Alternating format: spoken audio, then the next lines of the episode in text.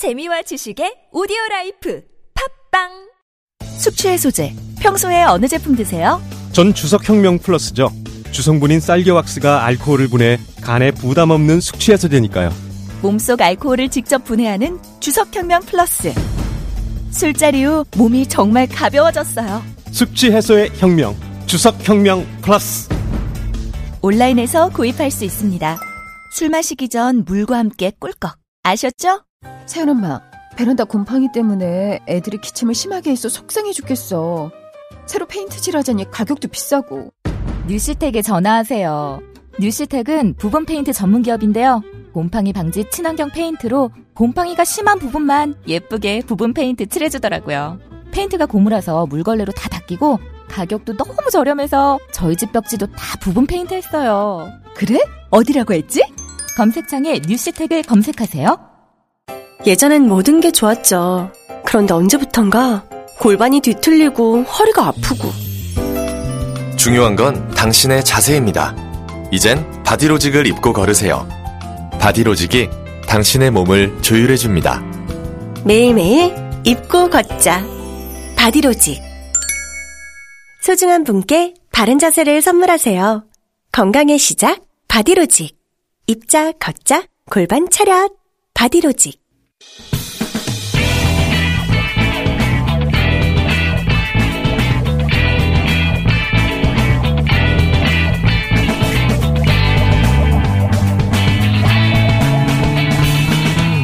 김어준의 뉴스 공장.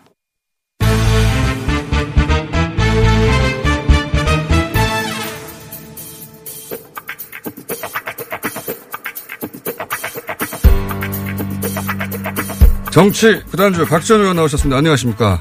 안녕합니다. 예. 예. 오늘 아침에 말이죠. 예. 손흥민 선수가 탁두골 넣잖아요. 그 라이브로 보셨습니까? 라이브 안 봤어요. 라이브를 안 보셨고. 예. 그냥 그 여기 나오려니까 준비를 해야죠. 라이브 보게 만들어 줬어요. 어. 아무튼 예. 굉장한 어, 게임이었습니다. 저는. 예. 진짜 문재인 대통령께서 딱 손흥민 선수처럼 해줬으면 좋겠어요. 비록 예. 경고 누적으로 4강전 못 나오게 됐죠. 못 뛰죠. 예. 손흥민 선수 1차전은 못 뜁니다. 그렇죠. 예. 한미 정상회담에서 지금 조금 슬럼프인데 예. 미국이나 북한에서 다 공격받고 있지만은 두 골을 넣어서 4강 진출시키잖아요. 예. 이제 문재인 대통령이 남북 정상회담으로 한 골 넣고 예. 이걸 이어서 두 번째 골은 북미 정상회담을 골을 넣으면은 예. 비핵화, 한반도 평화, 경제가 살아난다. 예. 의원님, 그, 어, 그거 딱 생각하고 오신 것 같은데 크게 와닿는 비유는 아니었습니다. 아니 그런데 저는 이미 트위터에 다 날렸어요. 어? 아, 그래요? 예. 그리고 제가 청와대 가서 문재인 대통령이도 그때 아시안 게임 때 예. 손흥민 선수처럼 하시라. 이번에는 골을 넣는 게 아니라 어시스트. 어시스트를 해라. 예. 아니, 이번엔 지금은 이제 골을 넣어야 된다. 지금은 골을 넣어야 예. 돼요. 다들- 한 발 앞서가야 돼요. 다들 양쪽 진영에 웅크리고 있으니까. 그렇죠. 예. 그리고 적극적으로 나가야 돼요. 알겠습니다. 공격적으로 나가야 아, 돼요. 요청 사항이 달라지셨네요. 그렇죠. 그때는 어시스트 해야 된다. 네. 지금 직접 골을 넣어야 그때는 된다. 어시스트에서 음. 트럼프 대통령이 예. 골을 넣어야 되는데 이번에는 직접 공격적으로 알겠습니다. 넣어야 된다. 아. 저는 항상 와닿는 얘기만 합니다. 아, 오늘 사안이 많아요. 우선 민주평화당하고 바른미래당의 호남계 의원들하고 밥 먹었다고 보통 이렇게 밥 먹을 때 밥, 그, 알려지지 않게 하고 싶으면 조용히 먹고 알려지게 하고 싶으면 기자들한테 밥 먹는다고 알려주고 밥 먹지 않습니까? 요거는 알려주고 밥 먹은 케이스일 것 같- 같은데요. 지금 사실 그게 엊그제가 처음이 아니고 예. 수차 만나서 이미? 얘기해 온 거예요. 예. 그렇기 때문에 지금쯤은 기자들도 냄새 맡고 취재를 했고 또 이렇게 여럿이 만나다 보면은 꼭 기자들한테 알려주는 사람이 있어요. 저는 아닙니다. 원래 그런 거 잘하시는 거 의원님인데 이번엔, 아니요. 이번엔 아닙니까? 아니요, 예. 저는 약속은 지켜요. 안 그러면 기자도 거짓말하는 사람은 싫어합니다.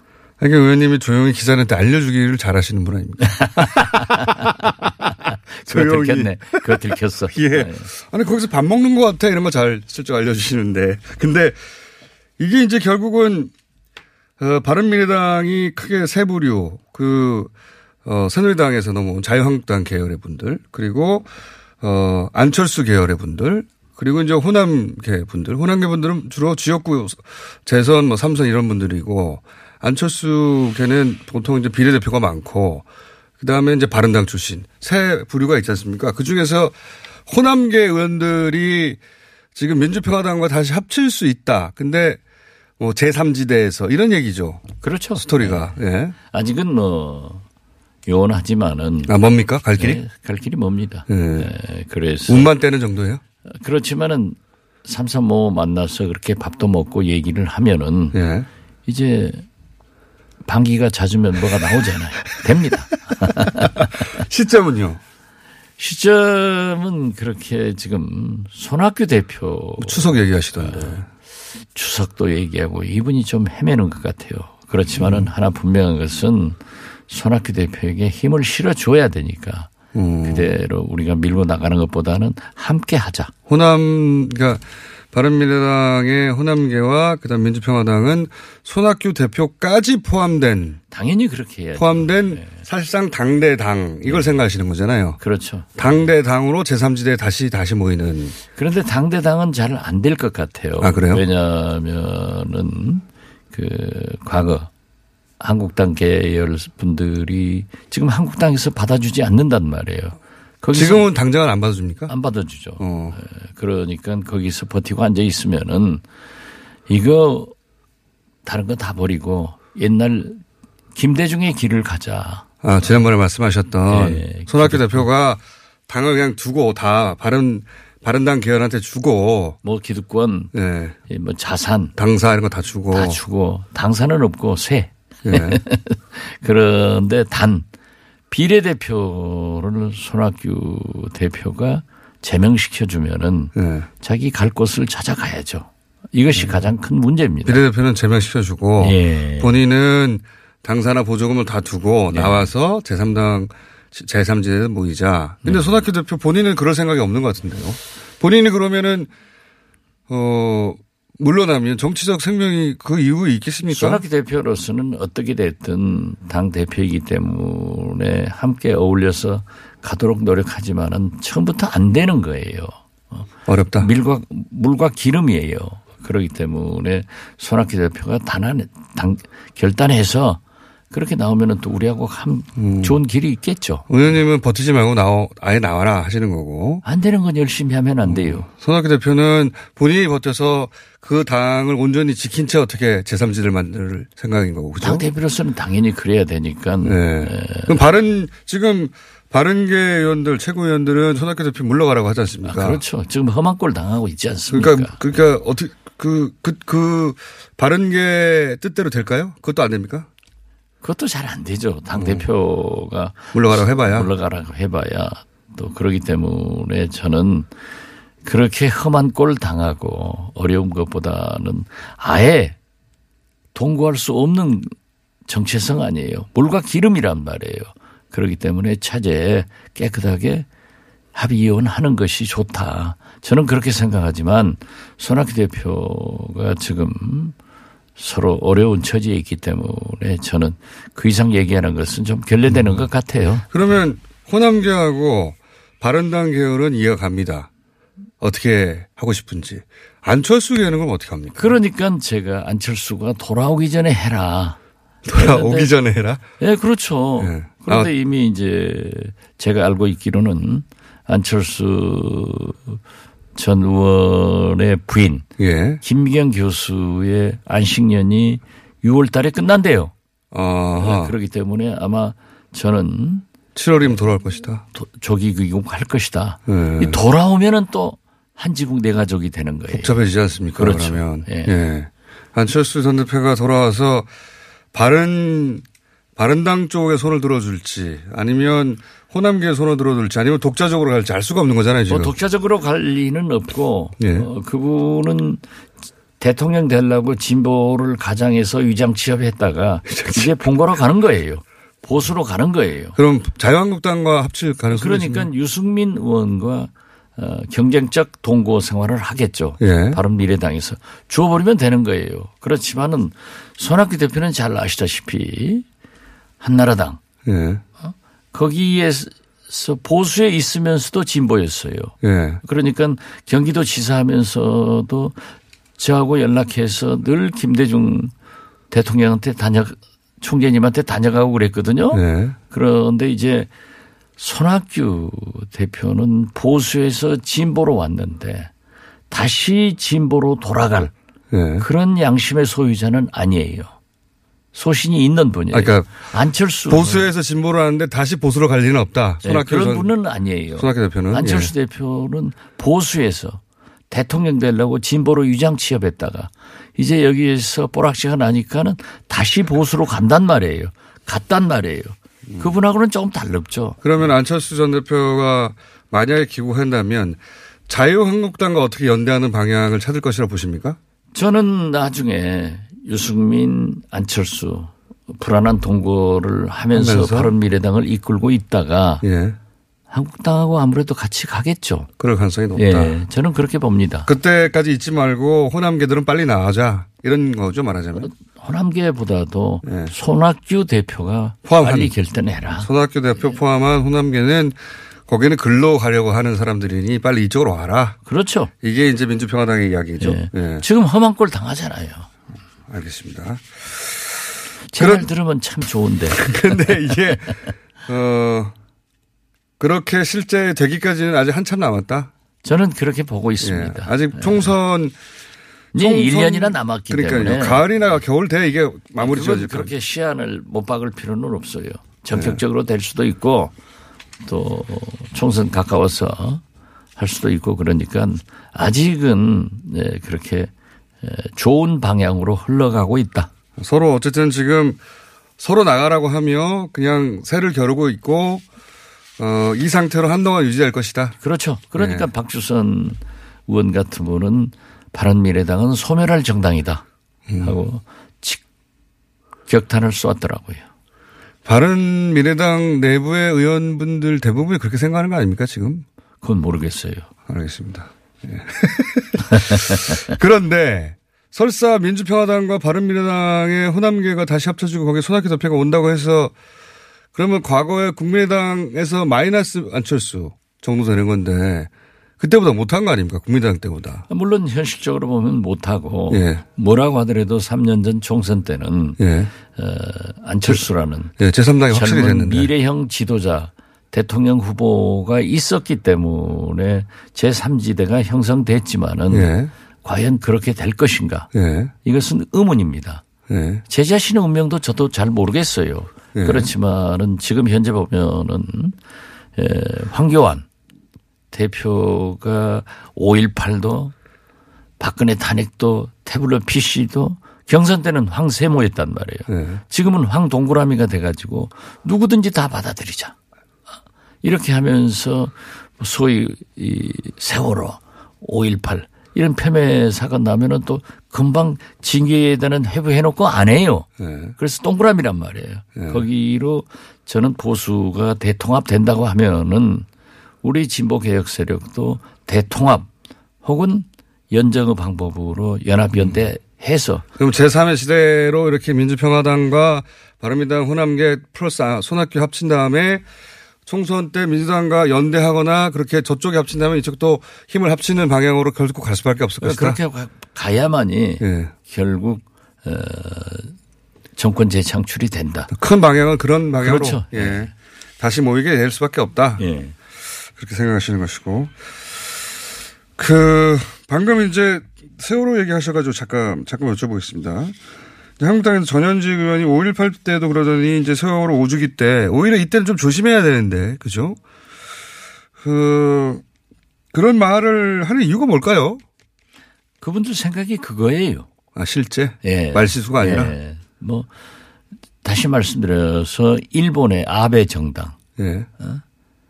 자민당하고 똑같은 생각을 가지고 있어요. 어? 그렇기 때문에 자기들이 한두 사람이 실수한 게 아니라 예. 자기들의 집단 사고가 한두 사람을 통해서 표출된 거예요. 실수로 나왔을 뿐이지 그렇게 예, 생각하는 그렇죠. 것이다. 그 생각을 그렇게 해요. 5.18도 그렇게 생각하고 예. 세월호에 대해서 그렇게 생각하니까 그런 말이 나온 아, 것이지 그렇죠. 예. 누가 한두 사람이 툭 튀어나온 게 아니다. 예. 5.18만 하더라도 택시 운전사 영화를 보고 올 때는 영화관에서는 울고 예. 나와서는 폭도가 했다. 이렇게 이중성을 가지고 있단 말이에요. 아, 그리고 뭐 세월호. 아, 네. 자기 자식이 거기 빠져 죽었으면 그 사람들이 그러겠어요? 절대 그러지 않겠죠. 아, 그리고 뭐 그분들이 본래 좀 호남을 배척하는데 거기에 사고를 당한 사람들이 전부 경기도 안산 분들 아니에요. 예. 우리 고향 진도에서 빠졌지. 그 배도 전라도 배 아니에요. 예. 그런데 그렇게 참 모독스럽게 예. 하는 것은 옳지 않죠. 그렇지만 그분들의 정서는 그러기 때문에 그렇게 나온다 그렇게 봅니다. 실제 그렇게 생각하기 때문에 네, 그렇죠. 어, 나오는 것이 한두 사람이 그렇게 생각하는 게 아니다. 그렇지 않고서 이런 게 계속 나오지가 않겠죠. 뭐 계속 나오는데 이럴 때가 되면. 예. 그렇죠. 그러니까 황교안 대표는 또 좀 이번에는 민첩하게 네. 탁 유감 표명하고 징계위 회부하지만은 그 징계위 결과 보세요. 또 용두삼이지. 예. 또 지금 다른 사안이 생기면 잊혀지길 기다리는 거 아니냐. 그렇죠. 예. 이렇게 보시는 것이고 이번 주에 거의 마무리될 것 같은데 이 전국은 임미수원 헌법재판관 후보자에 대해서 어, 강하게 문제 제기하시다가 마지막에 어, 마음을 바꾼 것으로 그렇게 언론에 보도가 됐습니다. 그 임미수원 헌법재판관 후보자에 대해서 뭐 그러면 그렇다면 주식을 다 팔았다면 나는 문제 없다고 생각한다. 찬성이다. 이렇게 딱 결론을 내셨는데 그게 주식을 다 매각했기 때문에 이제 그렇게 마음을 바꾸신 건가요? 제가 강하게 추진 추궁한 것은 언론에 보도된 강한 추궁 내용은 전부 제가 한 거예요. 예. 어, 그러면서 주식 투자가 결코 나쁜 건 아니거든요. 예. 또 본인이 한 건도 하지 않았어요. 예. 자기 남편이 했어요. 예, 그건 확실한 것 같습니다. 예. 그렇기 때문에 그것을 확인했지만은 어떻게 됐든 국민 정서상 헌법재판관이 35억 원의 주식을 가지고 있는 것은 과다하다. 음. 그렇기 때문에 만약 헌법재판관으로 임명되면은 주식을 매각할 용의가 있느냐라고 예. 했더니 매각하겠대요. 어, 불법 탈법이 없더라도 그게 국민 정서에 맞지 않으니 매각하 그렇죠. 하겠냐라고 직접 물어보셨죠. 예. 물어보니까 매각하겠대요. 예, 그렇다면 왜냐하면. 주식을 가지고 있으면은 헌법재판관의 남편이 가지고 있다 하면은 똑시 시장에 미치는 영향도 있기 때문에 제가 말씀드린 네. 거예요. 그런데 제가 강하게 추궁했던 것들이 모든 뉴스에 다 보도가 됐습니다. 예. 이러한 잘못을 인정하고 매각하겠다. 아, 그러면 나는 찬성하겠다. 네. 바로 그 자리에서 얘기한 거예요. 맞습니다. 예. 예. 제가 찬성한 것은 사실 에, 사원함 헌법재판관이나 대법관들이 스- 이 서울대, 예. 서원함, 예. 50대 남자. 남성 항상 그래왔죠. 이렇게 돼 있으니까 예. 획일적이어서 다양성이 없었어요. 예. 그런데 이번에 이 이미선 예. 후보자는 후보자는 지방대 젊은 40대 여성. 예. 그다음에 뭐 지방 출신. 여사지. 예. 여사지 여성 예. 40대 지방대 예. 그리고 노동법 더 전문. 노동법 전문가고 그 전수환 전 예. 대법관의 글에 의하면은 굉장히 유능한 판사였어요. 예. 전 그래서 대법관이 왜 이게 문제냐고 이제 직접 수석 재판 연구관을 대법을 해서 5년이나 했고 네. 특히 노동법 전문가이고 굉장히 좋아요. 좋고 쟤는 물론 뭐 어, 이발사 딸은 그러면 에, 죄를 지어도 괜찮냐 하지만은 죄가 없어요. 예. 밝혀진 탈법 불법은 없습니다. 에, 불법 없어요. 예. 불- 어, 국민 정서상 주식이 너무 많다. 예. 그래서 그걸 팔, 그 팔기로 했으면 문제가 없다. 이렇게 보시는 건데. 예. 전국 회장이나 목포치 회장이 저한테 연락이 왔어요. 예. 강원도 화천에서 예. 부산에 가서 이발사의 딸이다. 그러면은 요즘 개천에 용나야지. 어? 가정 형편이 어려운 청소년들에게도 꿈을 주자. 이발사의 딸도 헌법재판관이 되는 세상을 우리가 만들어야 된다. 그래서 도와달라. 해서 저도 눈물 나더라고요. 어? 그래서 제가 SNS에 올렸더니 국민 반응이 좋았어요. 아, 문제는 이 남편이 맞짱 뜨자.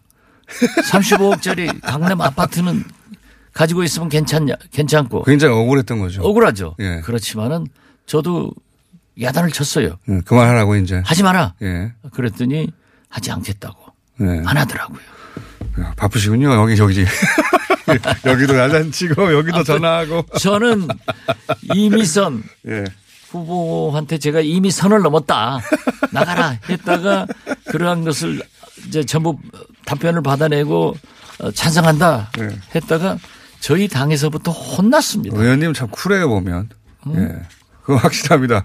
아니 뭐 그 자리에서 바라보러 결정하시니까. 예. 아니 그렇게 하- 팔겠어? 팔겠어? 그럼 그럼 나는 합격 바로 그 자리에서. 아니 그 얼마나 보통 정치인들은 뭐 하- 협의해 보겠다.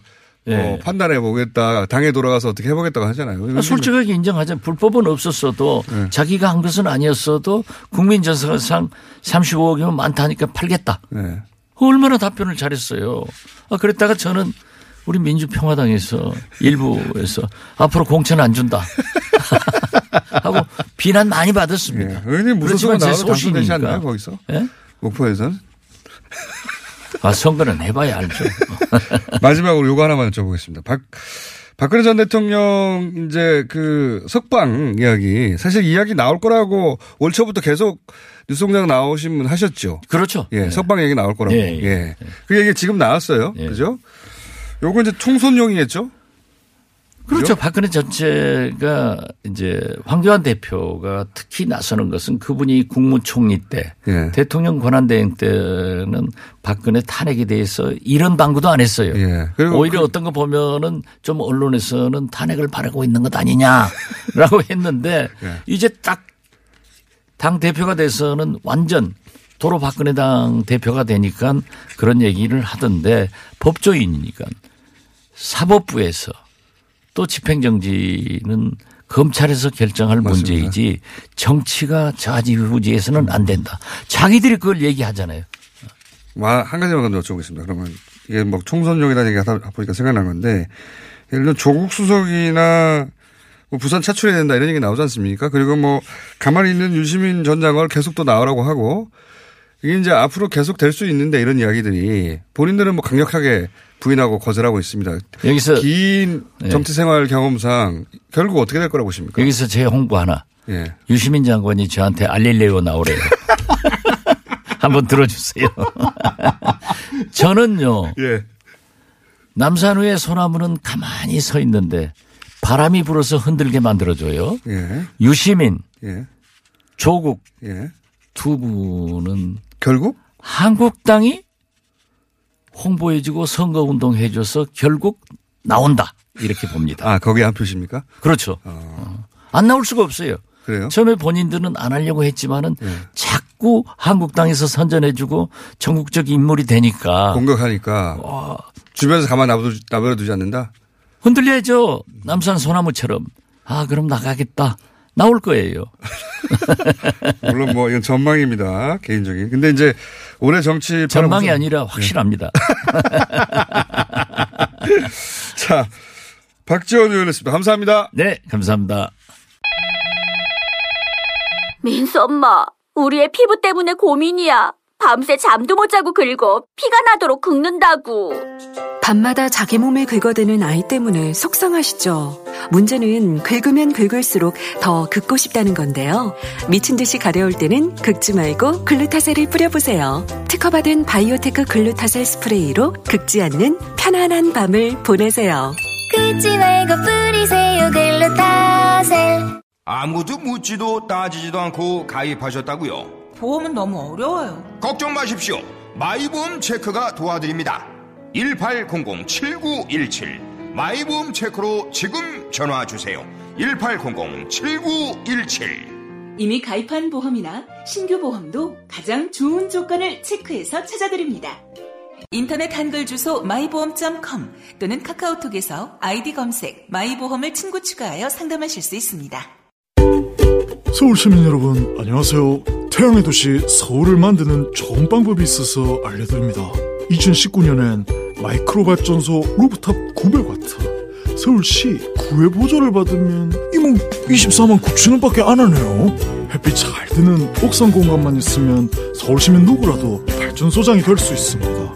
070-4900-4686 검색창에 마이크로 발전소 저 서울시장 아닙니다.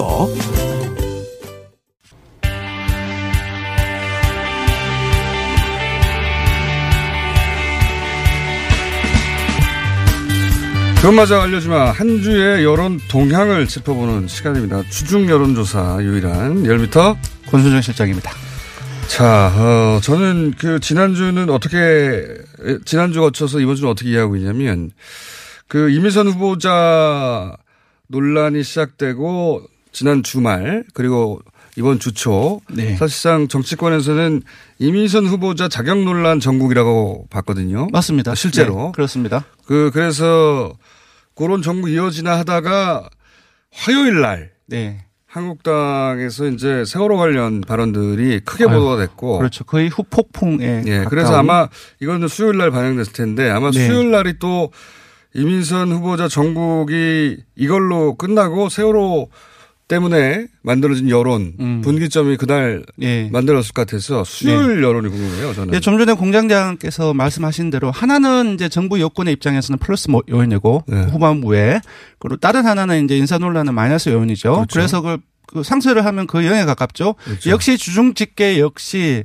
어 전체적인 지지율은 거의 변화가 없는데 47, 48 하고 숫자 아닙니까, 지금? 근데 일간으로는 엄청난 변화가 아, 있었습니다. 그 전체 수요일에 역시 변화가 지지율을 보면요. 있군요. 문재인 대통령의 전체 지지율은 0.4%포인트 하락해서 47.6%입니다. 지지율입니다. 예. 부정 평가 역시 하락했습니다. 네. 0.4%포인트 아니, 뭐 빠진 거의 똑같네요. 46.5%입니다. 네, 47, 48 예, 뭐 그, 한 거의 달- 둘다 이제 미세하게 내렸기, 내렸기 때문에 보합세를 볼 수 있고요. 한 달 동안 그 1%포인트 미만으로 아주 미미하게 한 5주째. 47, 48 예, 예, 그 정도. 40, 48 이렇게. 조금 올라갔다가 조금 있습니다. 내려갔다가 반복하고 있습니다. 그렇습니다. 예. 그래서 전체적으로 본다고 한다면은 이제 그 2차 북미 정상회담 결렬도 있었고 38 개강이라든지 요번 이민선 인사 논란 이 자체가 워낙 컸습니다. 예. 근데 그럼에도 불구하고 이 47, 48, 40%대 후반을 꾸준히 유, 그 유지를 하고 있다는 음. 것은 사실 지지층이 상당히 견고하다 이렇게 봐야 될 것 같아요. 네네. 그런데 이제 궁금한 것은 주중 동향이니까. 그렇죠.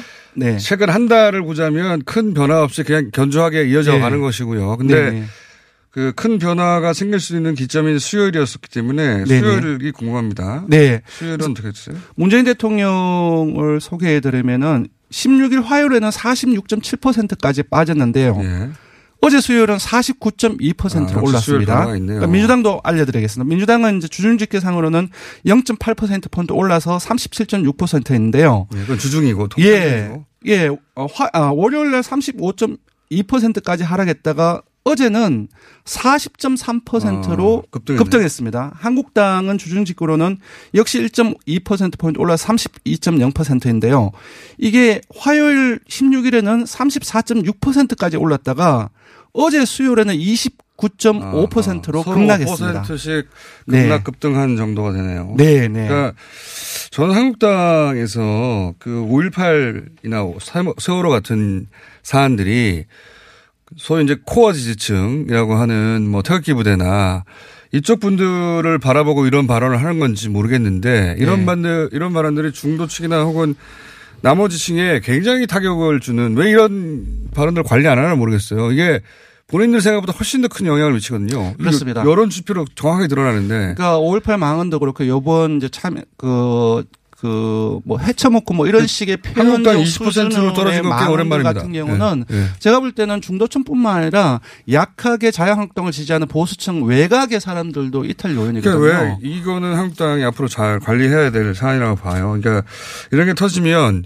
즉각적으로 여론에 반영이 되고 한국당이 네네. 수요일 같은 경우에는 20%대로 떨어지는 거 아닙니까? 맞습니다. 리얼미터에서. 227 전당대회 잘 나가다가 5.18 망언이 터져서 한, 한 차례 꺾였고 이번에도 음. 또 꺾인 양상입니다. 네. 관리를 잘 해야 메시지 관리를 잘 해야 되겠고 어쨌든 그래서 수요일이 기점일 것 같은데 기- 수요일은 오랜만에 민주당은 40%대 오랜만에 한국당 20%로 이렇게 예, 벌어졌고 예, 급등 급락이 있었습니다. 그러면 정의당 평 바른당 평화당은 어떻게 됐습니까? 예, 정의당은 2.3%포인트 하락한 7%가 나왔는데 분석을 해보니까 그러니까 민주당에서 한 9%포인트가 진보층에서 올랐습니다. 이게, 어, 원래 정상을 유지하다가 오른 것이 아니라 한 60% 중반을 유지하다가 50%대 중반으로 다시 떨어져서 정상적인 부분들 아 그 수준을 이제 회복한 거예요. 예. 근데 보니까 정, 정의당 같은 경우는 이렇게 그 진보당 아 진보층이 민주당으로 다수 이동했는데 이쪽 다수 이동이 대부분의 어 정의당을 지지하는 사람들이었습니다. 예. 다시 그럼 민주당 이동했다는 얘기네요. 그렇습니다. 그리고 바른미래당도 지금 이제 지대부 내부 격화를 분당 위기가 고조되고 있지 않습니까? 2주 연속 4%대 최저치를 경신했습니다. 4.8%가 나왔고요. 네, 최저치네요. 예, 평화당 역시 한 번도 지금까지 1%대로 떨어진 적이 없, 없, 없거든요. 근데 이번엔 0.8%포인트 떨어진 1.7%가 나왔습니다. 이게 사실 점점 총선을 다가가고 선거 국면의 분위기가 되면 소수정당이 겪게 되는 서름이기도 합니다. 예. 그렇습니다. 점점 1, 2당으로 네. 예, 여론이 몰리는 경향성은 앞으로도 계속 나타날 수밖에 없긴 한데 여하간 그 세월호 관련된 발언이 얼마나 영향을 줄까. 네. 그 아무 영향도 없다고 생각하는 분들도 계시겠지만 실제 큰 영향이 있어요. 그런 발언들은. 기본적인 여론 지형을 바꿉니다. 그 짧은 시간 동안에. 그건 하루 사이에 큰 영향. 예. 왜냐하면 지금 실제로 나타나고 있지 않습니까? 한국당이 34%까지 급등했다가 29%대로 급락한 것은 네네. 당 지지율로는 엄청나 큰 차이거든요. 예, 그 정당 지지율이라든지 국정 지지율뿐만에 영향을 미치는 것이 아니라 네. 모든 쟁점 현안에 대한 태도를 결정하는 기본 여론 지형을 바꾸는 사안이에요. 이 세월호 망한 부분들은. 수습을 빨리 할지 모르겠습니다. 그래서 과거. 조금 이따가 그 이미선 그 재판관 후보자 관련해서 조사 결과도 알려드릴 텐데요. 이건 어떻습니까? 이분- 예. 네. 먼저 예. 네, 조사 결과 일단 말씀하시죠. 예, 이번 주 조사는 TV, TBS 의뢰로 열매특가 4월 15일부터 17일까지 사흘 동안 네. 전국 19세 이상 1,514명을 대상으로 했습니다. 유무선 전화 면접 자동 응답 방식을 실시했고 표본 오차는 95% 신뢰, 신뢰 수준 플러스 마이너스 2.5%포인트 응답률은 5.7%였습니다. 예, 뜨거운 관심사죠. 이미선 헌법재판관 후보자 임명은 사실 지금 이제 약간 끝물인 것 같긴 한데. 네네. 예. 초기에는 워낙 그 부정적 보도량이 압도적으로 많아가지고 제가 네네. 본 여론조사만 하더라도 한 7대 3, 6대 4 정도. 6대 4 정도 나왔었죠. 예, 임명 반대 여론이 높았어요. 그러니까 예. 지난주 금요일에 그때는 이제 그 적격성 여부의 어떤 전국이었던 것 같아요. 예. 이제 그 문항으로 물었는데 한 55%대 한 29%로 어, 이 리얼미터도 거의 예. 6대 4 정도. 예, 6대4보다 부적격으로 더 상당히. 예, 부, 예, 거의 한 25% 포인트 이- 정도로 그럼 이것도 역시 거죠. 지금 이제 해명이 그러니까 의혹 제기가 먼저 있고 네. 부정적 보도량이 엄청 많은 다음에 네네. 해명은 뒤에 나오고 보도량도 상대로 적긴 하, 하거든요. 근데 네네. 이제 그 뒤에 해명 전국이 좀쭉 이어졌는데 네네. 그러면 이 부정적인 여론 추이도 계속 변화갑니까 어떻습니까? 네, 그래서 이번 절- 어, 결과를 먼저 알려드리면 그래서 그 네. 임명 찬성 예, 어, 문재인 대통령이 그 최근에 그 화요일 날인가요? 그어 국회 그 인사청문부 경과 보고서를 다 재송부를 요청했지 않습니까? 네. 그걸 기점으로 해서 사실 이제 임명 여부로 프레임이 변, 변환됐어요. 그렇죠. 그래서 할 거냐 말 거냐. 예, 이번에 그러니까 질문을 이제는. 이미선 재- 헌법재판관 임명에 대한 국민 여론을 조사하는데요. 음. 결과가 상당히 달, 다르게 나왔습니다. 찬성 여론이 43.3%가 나왔고요. 반대 여론이 44.2%가 나왔습니다. 아, 0.9% 정도로 네, 그러니까 한 거의 붙었네요. 한 엿새 정도, 한 닷새 정도 지나는 사이에 긍정 여론은 한 15%포인트가 늘어난 거고요. 부정 여론은 10%포인트가 줄어, 그 줄어들면서 사실상 여론이 급변했습니다. 그러니까 큰 방향성 자체는 긍정적으로 변화가고 있는 와중이네요. 네, 네, 그렇습니다. 그러니까 이 요인들을 보면은 사실상 그 지난주 12일 날 조사에서는 이 후보자 측의 적극 해명이라든지 주식 매도라든지 그 평화당이라든지 그 정의당의 그 입장 선회라든지 이러한 요인들이 전혀 반영이 되지 않았어요. 근데 그 음. 이후에 그런 부분들이 줄줄이 이어졌었고 조금 전에 말씀드렸던 것처럼 그, 그 한국당 정현직 의원들의 세월호 망한 이 자체가 기본적인 여론의 지형들을 바꾸면서 이런 있을 현안에까지도. 영향을 미쳤다. 음. 이렇게 봅니다. 네. 알겠습니다. 어쨌든 이것도 주중이니까 아까 어, 정당과 마찬가지로 흐름인데 흐름은 흐름을 봤을 때는 임명 찬성 쪽으로 가나 예, 한 번 더 조사를 하면은 아마도 지금 저 여- 여론 지형들을 봤을 때 임명 찬성이 높아질 조금 더 높아질 가능성도 배제하기 어렵다. 자, 어쨌든 흐름은 그렇다는 겁니다. 네. 자, 여기까지 하겠습니다. 리얼미터의 권순일 실장이었습니다.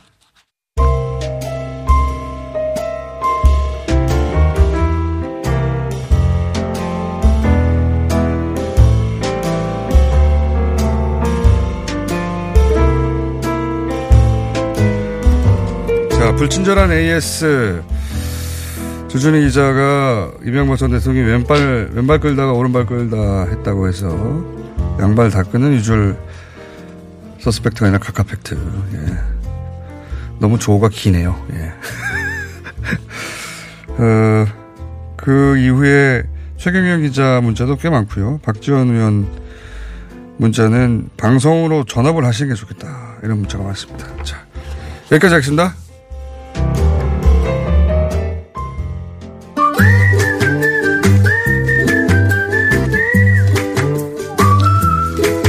김진일 박사님 나오셨습니다. 네, 안녕하세요. 노트르담. 네, 영화 도시 얘기 잠깐 미루고 노트르담 네, 얘기 안 노트르담. 할 수가 없는데 네. 그 혹시 궁금하신 거 중심으로 좀 무- 물어보실 게? 있을, 있을까요? 어, 있습니다. 있으세요? 네. 네. 저도 몇 번 가봤는데, 네. 예. 그 스테인글라스는 안 녹았다고 하더라고요. 장미창 rose window는 다 네. 살아남았다 그럽니다. 저는 네. 제일 참 생각나는 게 스테인글라스였거든요. 네, 네. 야, 그거 멋진데 그거 다 녹았겠다 어, 싶었는데. 그건 정말 다행인 게 이번 네. 불이 가운데서 일어났기 때문에 이 rose window는 다 바깥쪽으로 어. 있잖아요. 그래서 바깥쪽에는 다 괜찮았다 그러고 이번 불이 지붕과 첨탑에서만 일어난 거예요. 사실은. 꼭대기. 음. 어, 나머지는 별로 그렇게 크게 다치는 데가 없습니다. 또 하나가 그 궁금한 점에서. 것은 네. 이제 그 사진을 보니까 네. 그 지붕 어, 어, 첨탑하고 이 부분 목재로 촘촘하게 이렇게 네, 네. 만들어 놨던데 네. 나무도 뭐, 뭐 몇백 년 된 거고 네. 당연히. 근데 야 저거를 똑같이 다시 만들려면 네. 그 시절에 설계도가 남아 있을까? 이렇게 설계도는 있습니다. 아 그래요? 나 설계도는 확실하게 있습니다. 그러면 뭐 아닙니까? 더군다나 저기 18세기에 한번 대대적으로 다시 복원을 하면서 예. 사실 그 첨탑 있잖아요. 맨 위에 예. 올라갔던 거. 그거는 어 프랑스 대혁명이 있을 때 한 번 무너졌더랬어요. 아, 이미? 한번 무너졌더래서 다시 복원을 성당도 한번 무너지고 다시 어. 음. 다시 복원한 적이 있습니다. 그렇기 때문에 그때 그때 컴피티션도 했고 그때 보건공사를 대대적으로 하면서 모든 설계도나 이런 거를 제대로 다 해놨습니다. 그러니까- 그러니까 만약 제대로 복원을 한다면 나무만 있다면 그대로 복원할 수도 있어요. 아, 그런데 제가 한 가지 그 질문. 걱정. 어, 걱정이라고 그러신 거 보니까 네. 똑같은 방식으로 복원해야 된다고 생각하세요? 저는 꼭 그렇지는 않습니다. 어, 글쎄요. 예. 아, 그러면은 저기 하는 게 예. 아, 물론 지금은 이제 800년 된 이 정말 렐릭이죠. 이런 네. 유물이 이렇게 불타버린 건 그렇지만 사실 요번에 저도 굉장히 여러 가지를 생각하게 됐어요. 네. 근데 이번에 만약 분명히 복원을 할 텐데 복원할 때 옛날 방식으로 똑같이 복원해야지 복원이 되는 것이냐. 복원이라고 할 수가 있느냐. 뭐 관점의 차이고 다. 어, 그런데 굉장히 저기 하는 입장들의 게 제가 차이인데. 이제 이게 바로 그리고 이제 제가 또 요번에 저 저는 솔직히 그 이 노트르담 성당은 대중적 인 아이콘이기는 하지만 네. 건축계에서는 조금 안 조금? 저안 쳐줍니다. 아, 첫 듣는 얘기 이런 거 좋아요. 아, 왜안 건축해서 왜안 쳐주냐면은 쳐줍니까? 왜안 쳐냐면 일단은 고딕식을 별로 안 쳐줘요. 아, 왜 안 쳐줍니까? 고딕식이 뭐냐면은 이게 것들. 고딕식의 특징은 뭡니까? 다 뾰- 뾰족 뾰족뾰족한 뾰족 뾰족하잖아요. 지붕들, 예. 근데 뾰족뾰족한데 이게 건축적인 혁신이 그렇게 많지 않다라는 거. 아. 그 다음에 또 하나는 이 형태 자체가 예. 너무 그러니까 대중적인 거라서 그런 것 같아 너무. 그러니까 음. 우리가 지금 성당이나 교회 생각하면 첨탑에다가 뾰족뾰족하게 하늘로 올라가는 거 생각하잖아요. 그리고 솔직히 실제적으로 볼, 볼 때도 우아하다기보다는 예. 굉장히 화려합니다. 그러니까 하늘로 올라가는 이게. 자극적 그, 뭐, 이런 용어가 맞는지 모르겠지만 네. 자극적이긴 하나 이 건축학적으로 볼 때는 굉장히 공학적으로 어렵다든가 또는 네네. 뭐 우아하다거나 우아하다든가 특히 야, 우아하지가 않아요. 아 이건 예술적이야 이렇게 하진 그러니까 않나. 가령 저 노틀담 어. 성당 같은 경우에는 가서 보시면 온갖 장식으로 다 아, 저- 둘러싸여져 있지 저도 않습니까? 그렇게 생각해요. 네. 번잡하다. 아니야 번다하다라고 그럽니다. 저는 번잡하다고. 봤어요. 번다. 그러니까 온데 하나도 장식이 없는 데가 없어요.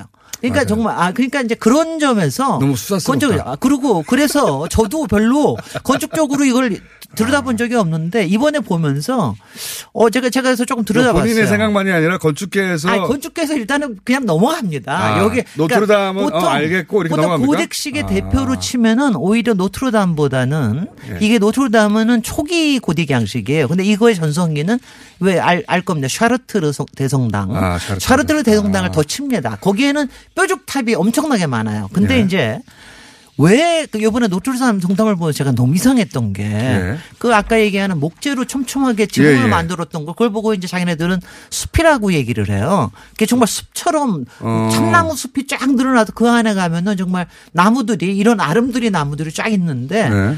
그 위에다가 나무 나무로 가라로 첨탑을 만들어 놓은 거 아니에요 말하자면은. 보통 우리가 왜냐하면 제가 항- 항상 이상했던 게 노트르담 성당에 보면 여, 러분이 기억하시는 게 앞에 모습일 겁니다. 앞에 예. 보시면 이렇게 bell tower가 두 개가 있잖아요. 예. 근데 그거 보면은 왜 거기다가 첨탑을 안 하고 가운데다가 첨탑을 해놨어요. 되게 이상한 거예요. 아, 그래, 맞아요. 위에서 딴. 데서는 예. 샤르트 대성당의 그 저기를 보면 앞에다가 첨탑을 만듭니다. 아, 마- 듣고 보니 그게 이상하네요. 거예요. 듣고 보니 이상합니다. 굉장히 무슨- 이상하죠. 잠깐만요. 네. 노- 그 노트르담 성당에 머리 안 들어오신 분들 위해 잠깐 설명드리면 양쪽에 사각의 탑이 있죠. 네네. 전면에. 네. 그리고 지금 말씀 뾰족한 첨탑. 보통은 뭐 교회든 성당에는 첨탑이 맨 앞에 보이는데 네, 이건 가운데 이 거- 여기는 한 가운데 있어요. 지붕의 한 가운데 있습니다. 예, 굉장히. 장식적인 요소입니다. 아. 그래서 아니 그래서 되게 난 이상하다. 그래서 제가 이제 뿔이 왜 머리 가운데 있지? 글쎄요. 그러니까 이거는 완전히 장식적인 거라서. 그래서 요번에 제가 어. 그, 그 불타 가지고 이 얘가 그냥 휘청거리면서 샥 넘어, 무슨 안테나 넘어가듯이 네, 넘어가잖아요. 그러니까 나무 구조이기 때문이라는 거. 근데 이제 네. 이게 어, 솔직히는 이거 처음 지을 때도 앞에 종탑 전면부를 또 중요하게 여긴 것 같아요. 여기에는 뭐가 있냐면은 음. 위에 소방용 물 저수지도 있습니다. 처음 지을 때부터. 처음 지을 때부터. 음. 그래도 여기, 여기가 그 유명한 노트, 노트르담의 꼽추는 이쪽 앞에 타워에 살, 살았던 거예요. 그 음, 요번에 그렇죠. 무너진 데 살지 않았습니다. 예, 그렇죠. 요 종탑은 이쪽 앞쪽에 있습니다. 이 뾰족탑은 너무 좁아가지고 네, 사람이 살 좁아가지고 사람이. 살, 저거 할 수가 없습니다. 네. 그래서 그리고 이 첨탑은 한번 없어진 적도 있고 그래서 네. 그리고 굉장히 구조적으로 좀 이상한 구조야. 있지 않아도 되는 게 있는 거. 있지 않아도 되는 게 있는 거예요. 아 죄송, 제가 지금 이거 얼마나 가슴 밑탈 텐데 제가 이런 얘기하면 근데 이제 네. 건축적으로만 건축적으로. 얘기를 하는 네. 거니까. 그래서 아니 그래서 어떻게 보면 박사님이 받으십시오. 어떻게 보면 요번에 불난 게 굉장히 어 정말 재앙이지만 네. 지붕에 낫기 망정이에요. 사실은 지붕에 안 낫고 음. 나중에 밑에서부터 나가지고 했으면은 다 탔겠네요 그 안에. 다 게. 타거나 이 속조가 이제 구조적으로 굉장히 힘이 들어줍니다. 근데 이번에 지금 이제 이- 뭐 이틀밖에 안 됐지만 이번에 보니까 속조의 구조는 문제가 없다는 아 거예요. 그러니까 네. 오히려 상대적으로 가벼운 위에 나무 부분만 타가지고 위에 있는 부분만 타버린 거예요. 그러니까 나무 위에다가 이제 아. 금속으로 나비나 금속으로 이거 싼 건데 그것만 타버린 거예요. 그러니까 어떻게 보면 뚜껑만 탔네요. 굉장히 말하자면. 다행인 거예요. 그런 면에서는 다행이네요. 그러니까 만약 얘가 밑에서부터 샀으면 이 돌 같은 경우는 터집니다, 얘가. 그래서 이 첨탑은 이제 나중에 찾아보십시오. 방송 네. 되고 나서 이 공중에서 본 대성당 노트담 대성당을 보시면 이 첨탑이 그냥 막연히 맨 앞에 있을 것 같은데 그게 네. 아니라 한 가운데 가운데 있고 뾰족 나와서 뭐랄까 사족처럼 느껴지는 게 사족이란 말은 공장장이 하셨습니다. 저는 그냥 장식이라고 얘기하겠습니다. 내가 여기 왜 있지? 뭐 그런, 그런 첨탑이 하나 있는데 아 그게 그리고 그게 다행인 탔어요. 거는 저 사- 사실은 이제 저기 노틀담 성당에서 제일 중요한 게 이 앞쪽에 예. 이 flying buttress라는 게 있어요. 이거 지붕을 이렇게 버텨주는 건데 그게 예. 굉장히 그 요거는 그대로 살아남았어요. 아, 그래서 가장 중요한 아 저는 겁니까? 이게 구조적으로는 가장 큰 혁신이거든요. 그래서 어, 그거고 양쪽으로 그다음에 제가 시간 얼마 안 남았습니까? 예. 저거 하면은 앞으로 복원할 때 예. 저는 정말 옛날 방식으로 꼭 할까. 요새 지붕을 그거 하려 그러면 굉장히 경량 구조로 기가 막히게 만들 수 있습니다. 근데 과연 프랑스가 네. 옛날 방식으로 800년 전 방식으로 그대로 복원할 것인가 아니면? 미래 지향적인 방식으로 다시 할 것인가 저는 이게. 굉장히. 굉장히 궁금합니다. 프랑스라서. 그리고 이게 자체가 박사였습니다. 건축 혁신이 될 겁니다. 안녕. 안녕.